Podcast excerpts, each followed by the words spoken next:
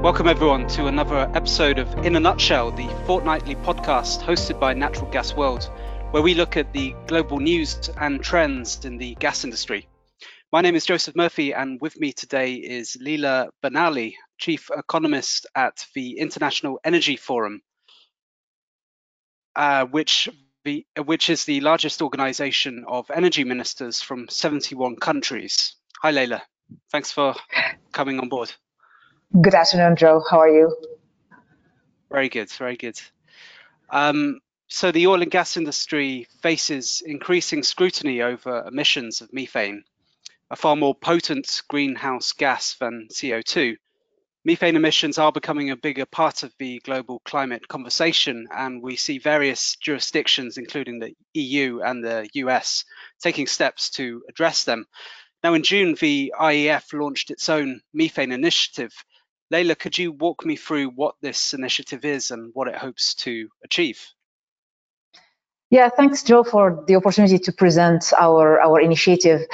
Uh, I think this initiative, the idea of this initiative came from, I mean, few discussions that uh, we were having with uh, industry stakeholders and some member countries. But the real, I think, impetus came when I discussed it with the with the founders of, of Kayrros, and we came actually we we were agreeing that there is a clear absence of a widely endorsed and standardized methodology for for methane uh, emissions in the energy industry. I think there is a, an increase in awareness that we need to tackle emissions, uh, especially methane emissions of the energies in the energy sectors for reasons that we can discuss in in, in this uh, in this podcast. Uh, but I think uh, the the absence of a standardized methodology, was really lacking. So that's why we partnered. Uh, the IEF partnered with Kayrros, with this there is an, a leading advanced data analytics company uh, to really develop this methodology to accurately measure methane emissions.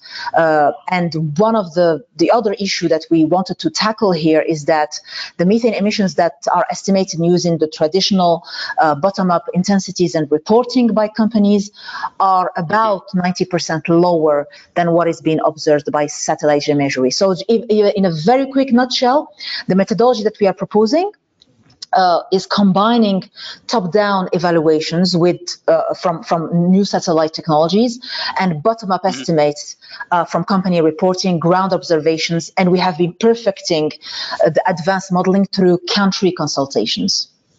Mm-hmm. And how does this differ from other initiatives like the, so, you know, you have the oil and gas methane partnership methodology. Um, there's also the methane guiding principles, which which set standards for for for monitoring and, and, and addressing emissions. Right. So I think that, well, the good news is that at the end of this initiative, we will be publishing a white paper where we are listing all the initiatives, similar initiatives that have been uh, uh, that have been developed since 2004 because there are a number of voluntary uh, or multilateral methane related programs. Uh, the initiative that we are leading here is different from the existing ones uh, because we are accessing a more global and advanced data.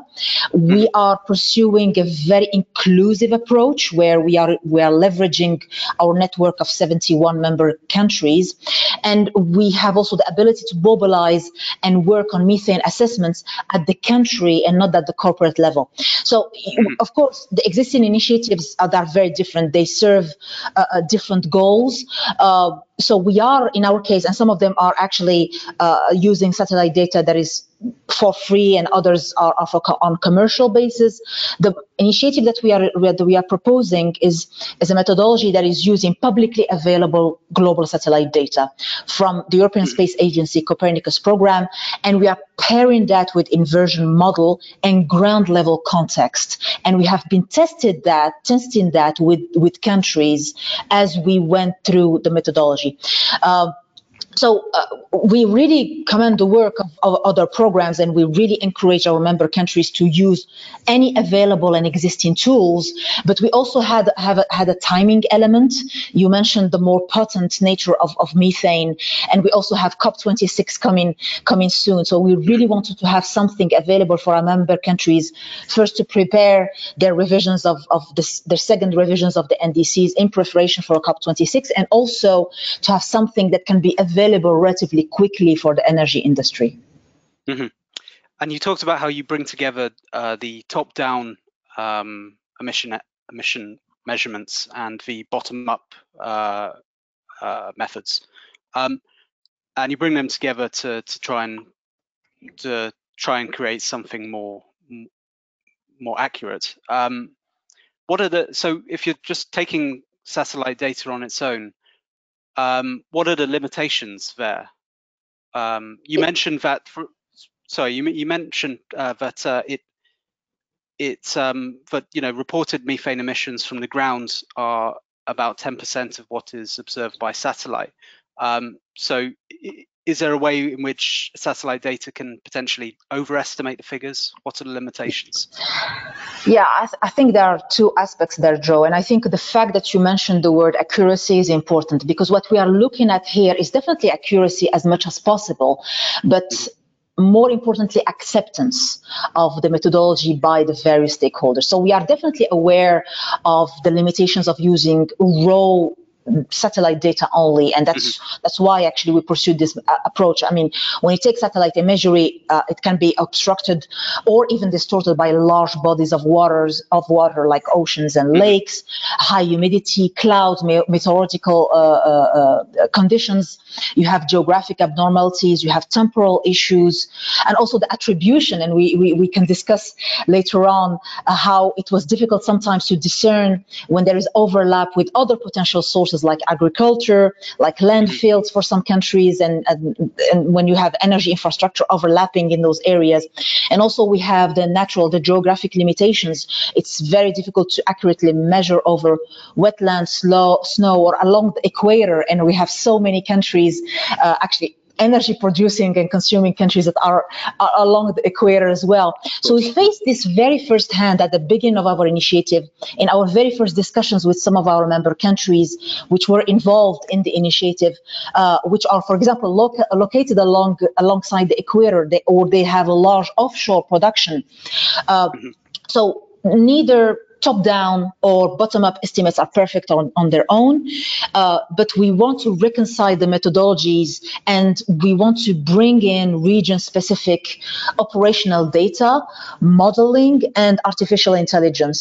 So we think that the ultimate result should be as accurate as possible with the current technology and be acceptable. That's that's for me is the key word more than accuracy.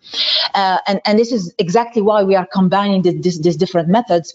Uh, and the measurements of, of methane emissions in, in oil and gas production areas have already been made, I mean, as you know, using uh, uh, surface monitors and, and aerial approaches. But we also take into account the cost element. But these these campaigns can be costly, time intensive, time consuming, and they can only provide a snapshot of emissions, uh, uh, potentially missing some of the super emitter episodes. So really this calls for more frequent and region-wide monitoring of, of emissions, taking into account the cost element for some of our member countries who don't have uh, uh, the, the, means or, or their, their, the oil or gas companies operating in their uh, uh, areas do not have the means to to to have to lead I would say costly monitoring campaigns. Mm-hmm. And when you bring obviously the bottom up um, way of con- quantifying emissions also has its limitations.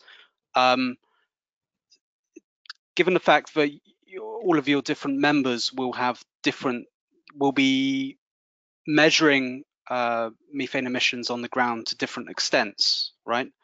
Um, how does that, that that that must pose a challenge to trying to come up with a kind of uniform uh, method for for quantification, no?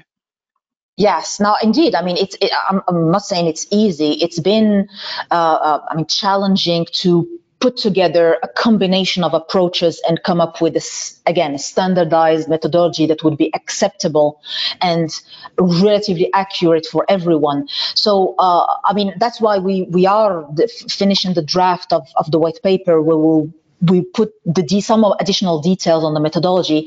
I can give you uh, very quickly uh, some high level uh, uh a high level understanding of what we, we're trying to do in this methodology. So we uh, high level approach. We are proposing to use satellite detection systems. And we decided with, with Kayrros to use the European Space Agency Sentinel-5P satellite because it's carrying already uh, uh, the TROPOMI uh, uh monitoring instrument. Uh, and the satellite itself orbits the Earth 13 to 40 times per day, and it covers 95% of the surface of the Earth. Uh, so usually, I mean, traditionally, the data has been used to, to really reveal individual cases of, of unintended very large methane uh, leaks and, and regional basin-wide uh, anomalies. And that's why we want to complement that with artificial intelligence algorithms uh, in addition to the existing systems of aerial monitoring and ground-based surveillance to really estimate this uh, accurate methane emission rate. So uh, we, in order to uh, analyze and attribute, again, we get back to the cross-sector uh, uh, attribution of methane emissions in order to attribute emissions to uh, a specific energy uh, uh, installation of production or basin uh, from the raw satellite data we we we also consider of course weather conditions wind directions and there are also other ground factors that are considered and and Kayrros has has been using and perfecting during this initiative an inversion model uh, and meteorologic, meteorological models that are being used as well. Uh, so basically what happens, I mean, in a nutshell, uh, we take the raw satellite data from the Sentinel-5P imagery, we identify sub areas within a basin. It can be oil, gas, or coal as well uh, in some regions like Australia and India. Uh, mm-hmm. And we try to attribute part of the total emissions. Uh, and the combination of, of these simulations uh, can explain the atmospheric concentrations of methane observes observed that is then retained by, by the model. I don't want to get too much into the details, but uh, the, the, regional, we take that methodology and we applied it to specific regions and we put basically um, among the member countries who were involved with us in this initiative in three main buckets, if you may, or, or archetypes of, of, of countries and regions, and we will outline that in the white paper in more details. But we prioritize every region according to three key metrics. You have the super emitters, you have the flaring, and you have the methane intensities. And every country would have a combination of these three, or one or two or of, out of the three, etc. And now that we're having this increasingly, we're hoping that with the increasingly available and hopefully more affordable uh, satellite technologies coming from the various initiatives that are uh, uh, happening at the same time, we will improve uh, uh, the, the accuracy of, of the output of the model.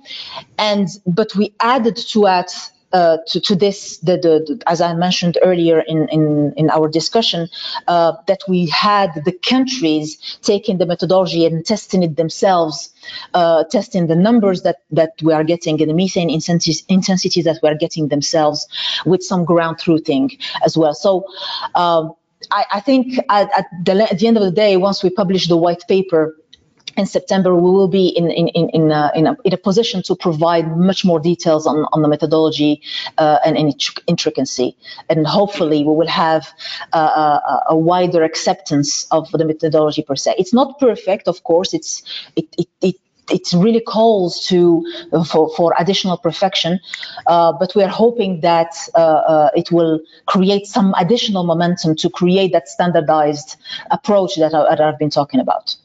Mm-hmm. And what has the oil and gas industry's track record been so far in in dealing with methane emissions? Um, uh, I think the, the the oil and gas industry, more specifically, I mean, I have been uh, in in tracking and and uh, and trying to monetize the the methane methane emissions. Have been doing, I would say, have been making efforts uh, over the last 20 years. Uh, it's just that it has been very bad in communicating around those efforts. And now when you look at uh, the potential upcoming regulations that you have at the country or, or, or, or block level. Uh, I mean, you have uh, indeed the EU uh, methane strategy that is that has been published in October 2020. You have the Biden administration that has been making clear that they want uh, new methane pollution limits to be uh, enforced. I think there's already something there that the industry have been doing in terms of uh, uh, uh leak detection and, and repair efforts, and and also the fact that, especially in the gas industry, it's very clear that uh, I think there's a number that is floating in the industry that 70% of methane emissions can uh, be uh, mitigated and abated at zero or negative costs. So I think it's very much accepted in the industry that this is the low hanging fruit. Um, I think what would be uh, uh, great from, from a regulation perspective is uh, to bring in, uh, to link first the technologies and the incentives, uh, uh to bring better technologies and data to lead to more acceptable and, and accurate calculations that would inform regulation and not the other way around. Because I think the industry has the tools to uh, to measure and mitigate uh, its methane emissions. Uh, but I think what would be required at this stage, particularly post COP26, is really an accelerated adoption of these standardized methodologies. As I said, we are proposing one. Uh, it can definitely be improved further. Uh, but I think we really have the industry and the regulators have to really start thinking in terms of standards, in terms of monetization, in terms of carrots in term uh, rather than just detection and sticks and mm. uh, mm-hmm. let's detect the, the, the super emitters. Uh, and I think that's an area that we have been, we at the IEF have been watching very carefully. Uh, uh and I think uh, the impact, if I take it a step further, post definitely post COP26, and if I think about it in terms of two, three, four years down the road, in the case of the adoption of cross-border uh, uh, carbon adjustments, mm-hmm. uh, the impact that this would have if the industry is ready is huge uh, in terms of energy trade. Uh, and we want to make sure, you want to make sure that we're not over penalizing or over compensating uh, some part of oil and gas trade because of we don't we, we have not implemented the tools to accurately and uh, measure and de detect uh, carbon emissions and methane emissions. Now I'm, I'm, I'm, putting everything in the same basket, if you don't mind.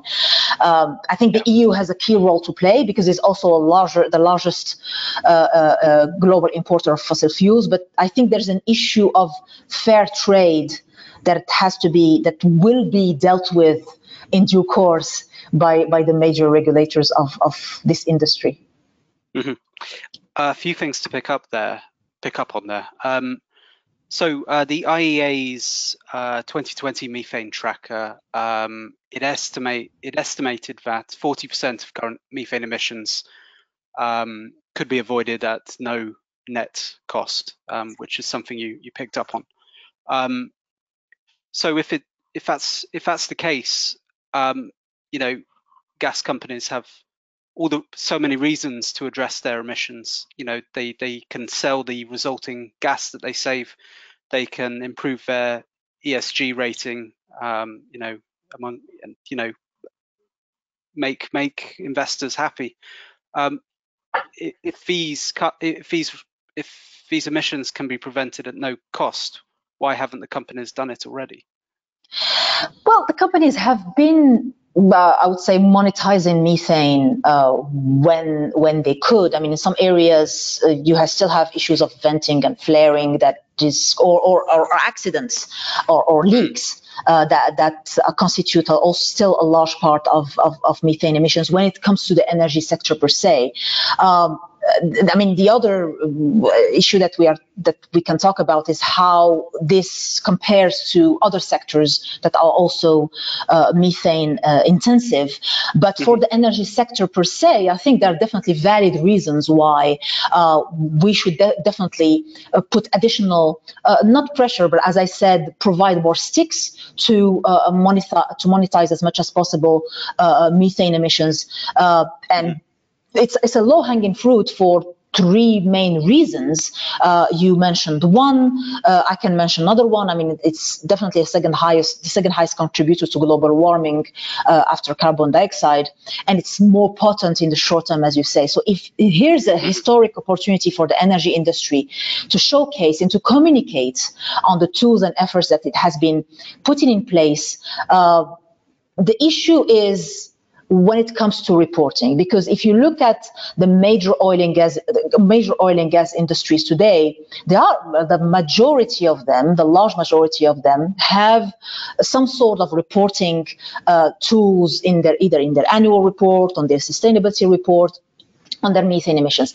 And you also have the OGCI initiative, the Oil and Gas Climate Initiative, that is actually a, a, grouping, a grouping of companies, of oil and gas companies, IOCs and NOCs uh, uh, together, uh, and have they have come up with their own uh, industry uh, agreed targets when it comes to methane uh, intensities and, and, methane emissions as well.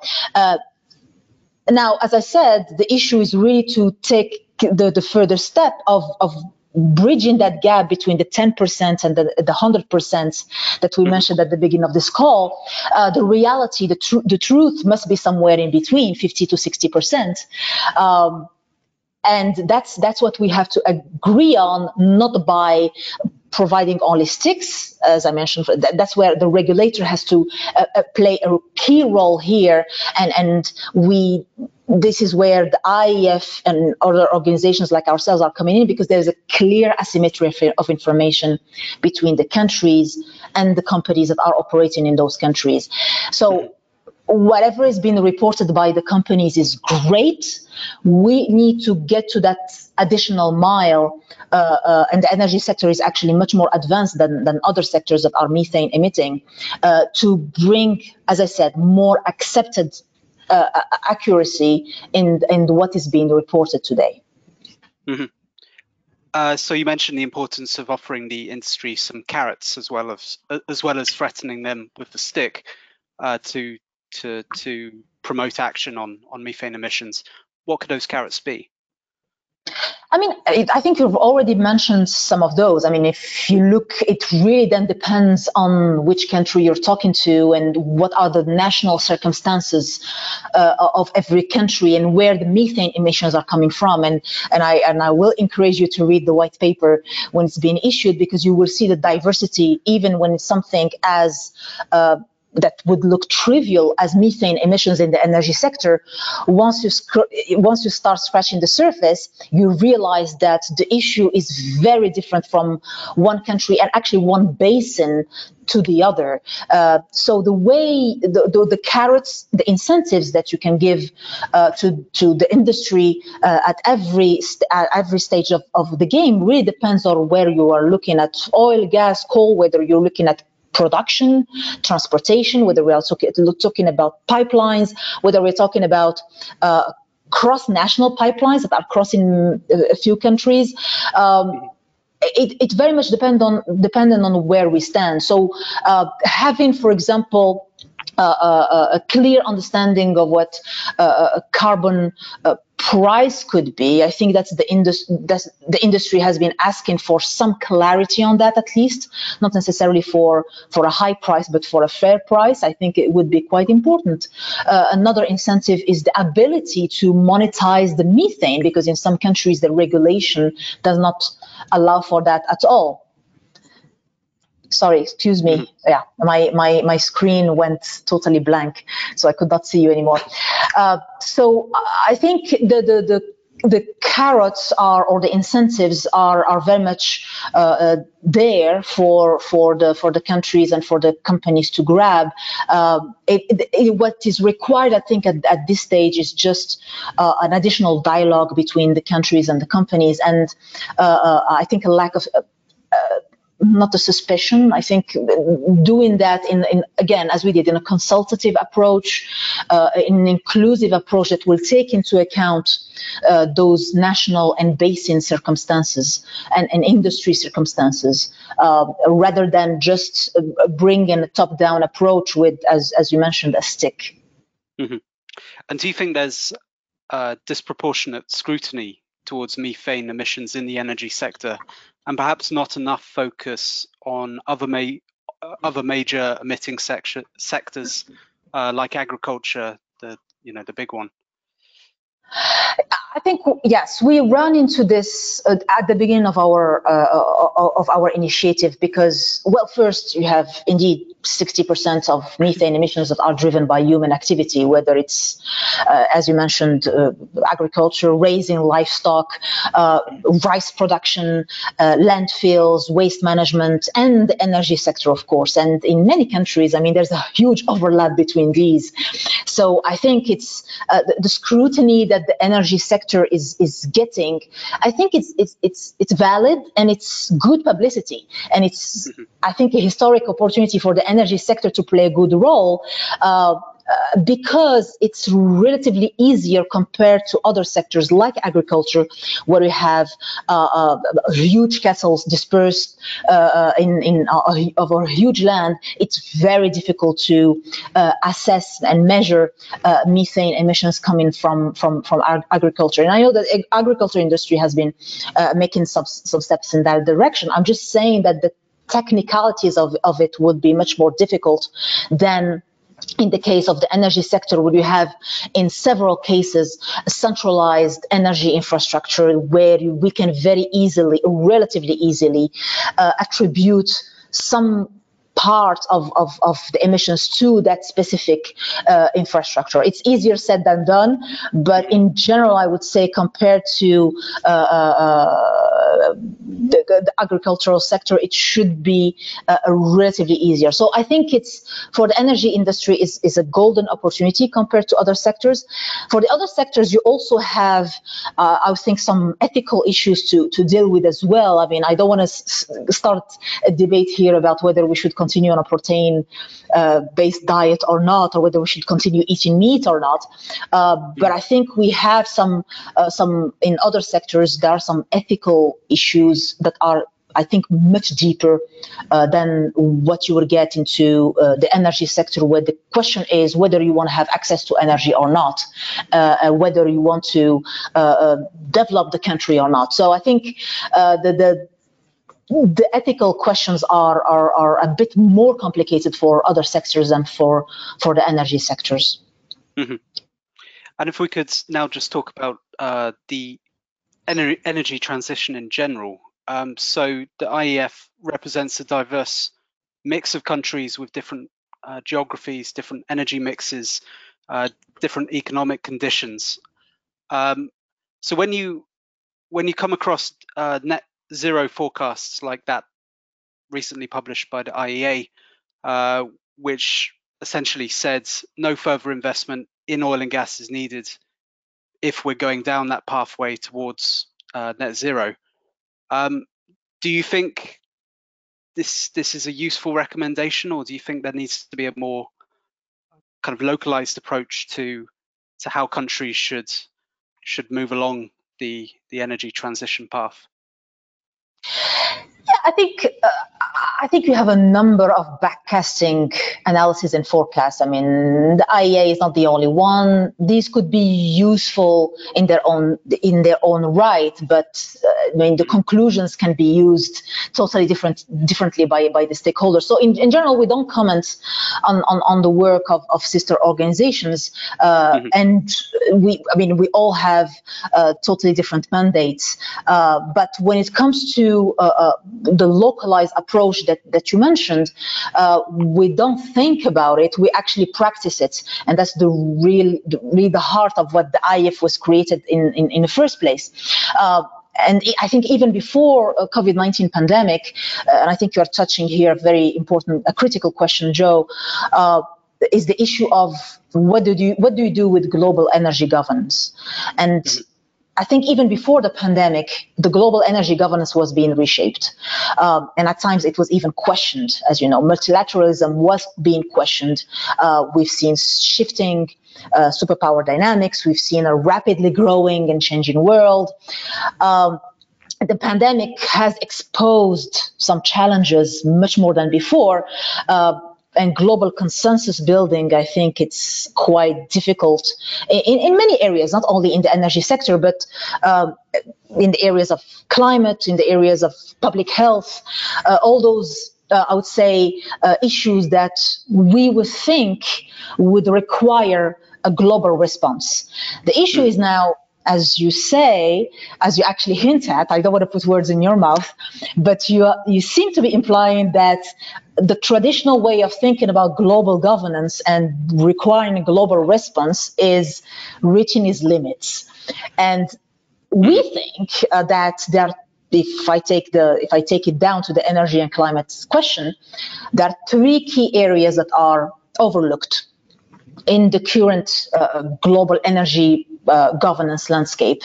Uh, it's it's a multi-trillion dollars industry uh, sector. It's we have a fast-changing policy uh, environment. We have a fast-changing financial environment. I really want to talk about investments uh, also as well and we have a widespread industry restructuring. The energy industry that you will get in 10 years' time it will look totally different, I think, than the energy industry that we have today.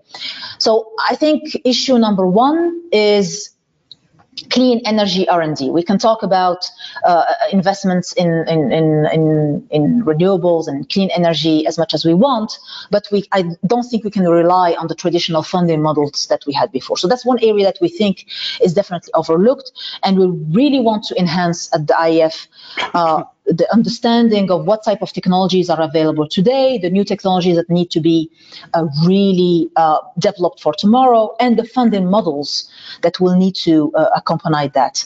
Uh, we think that the policymakers have to create some additional frameworks for more diversified financing of for technology R&D financial markets have to become more mature in many pl- parts of the world. And I'm, I'm not talking here about the US and Europe, but again, about the 71 member countries that we have. Uh, the second area that we think is definitely overlooked uh, uh in, this, in these questions is uh, energy pricing is domestic energy pricing transparency. It's critical to de-risk uh, policy and to encourage investments and, and funding. Uh, but we want to get away from uh, the, I would say, traditional bashing of energy subsidies, if, if you may, or energy incentives.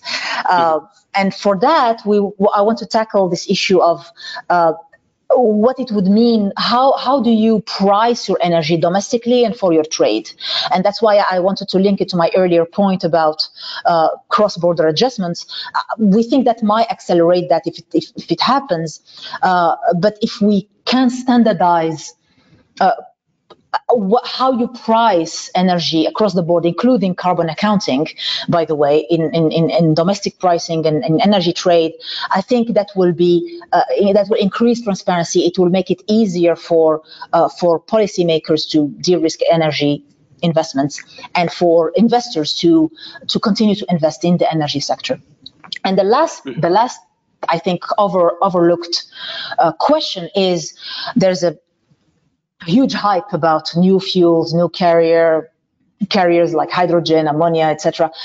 Mm-hmm. Uh, it's all very well. Uh, however, uh, I think we need much more than just trying to blend, for example, hydrogen in existing infrastructure to try to, this, especially the amortized uh, infrastructure. We, re- if we really want to scale up uh, these new fuels that seem to be critical for uh, energy transition, um, we would require new business models. Uh, we would require new contractual supply frameworks. We will require uh, uh, new I would say, uh, policy frameworks that take into account, again, localized circumstances. Uh, mm-hmm. And for that, we will announce in September a new initiative, particularly focused on hydrogen. Uh, in the spirit of, of looking into beyond the, the debate between green and and blue hydrogen, beyond the debate around uh, which one is costlier than the other, we really want to make sure that uh, uh, hydrogen has in the next few years the contractual frameworks and and and, and the business models that it will require uh, to really be scaled up. And many of the world's leading oil and gas companies are now investing more than ever in, in renewables, um, especially you know the likes of BP, Shell, um, and you know many others. Um, do you think there's a risk uh, as all of that money gets diverted towards renewables? Do you think there's a risk of underinvestment in in conventional fuels like oil and gas? Um, you know, it can certainly feel that way uh, you know, in recent months, you've had, you know, a very fast recovery in oil prices this year, um, and of course the the very very high spike in, in gas prices. Obviously, that's short term, but you know, it, gives you the feeling that um, you know we we need to be careful about not not uh, under investing yeah it's all about feelings right yeah yeah uh, it's uh, i mean it's it's a very interesting question uh, joe because um, I think you're touching actually two deeper issues that the industry has been uh, has been struggling with. I mean, yes, I mean we've all seen those numbers of uh, increased uh, investments by IOCs and some NOCs in renewable slash low co- low carbon technologies over the last few years, increasing to, I mean, if you do make the, the maths around 14, 15, 16 billion dollars uh, uh, per year. Uh, I think that has decreased last year because of the pandemic um, mm-hmm. as well. Um, that's still, I think, less than one percent of, of the capex of, of the industry in, in any case. But however, if I want to get back to the issue of where you put your investments as as an oil or gas or energy company, uh, integrated or not integrated, uh, national or, or, or, or, IOC or publicly listed independent. Um, I think there are two issues that you are indirectly uh, hinting at, I think. The first one is and when you touched on the net zero backcasting forecast early on, I think it's it's a key issue. Uh, the uncertainty over long-term demand for oil and gas in investment planning. So all these companies have their own uh, um, investment plan, in-house scenarios that they're using. And the second issue is in a decreasing cash flow environment, in a squeezed margin environment, the relationship between the industry, between oil and gas industry players, and the pockets of capitals and the pockets of and investors in a way. So on the mm-hmm. first on the first one, on the the, the uncertainty over long-term demand, how do you plan your investments in oil and gas, in infrastructure, in import and export infrastructure as well. Uh, if you have that uncertainty in investment planning, if you look at uh, a very interesting graphic that we like to to to highlight now increasingly, if you look at how uh, the, the, analysts that have been plotting the future course of demand for primary energy uh, have been publishing increasingly divergent outlooks. Uh, and even that was even before the pandemic, by the way, uh, and even before the politicians started to commit to uh, net zero targets for, for greenhouse gas emissions. And the pro- the problem is has, has been getting worse over the past decade. Uh, to, today, the difference between the highest case and the lowest case for demand. Um, uh, for oil, if I take the single largest uh, source of primary energy, it's equivalent to half of the total market today, or roughly 55 million bar- barrels a day of oil equivalents. 10 years ago, that difference between the highest case and low case, uh, it did not exceed 30 million barrels a day. It was a third of the market. So as, as, as a company, I mean, of course, as I said, uh, international oil companies and national oil companies alike traditionally use a set of scenarios internally and base their strategy on, on, on, on a few scenarios and, and stress tests their strategy and investment plan based on multiple scenarios. However, I think the uncertainty is, is definitely huge and uh, the, the communication of that uncertainty is also not helping.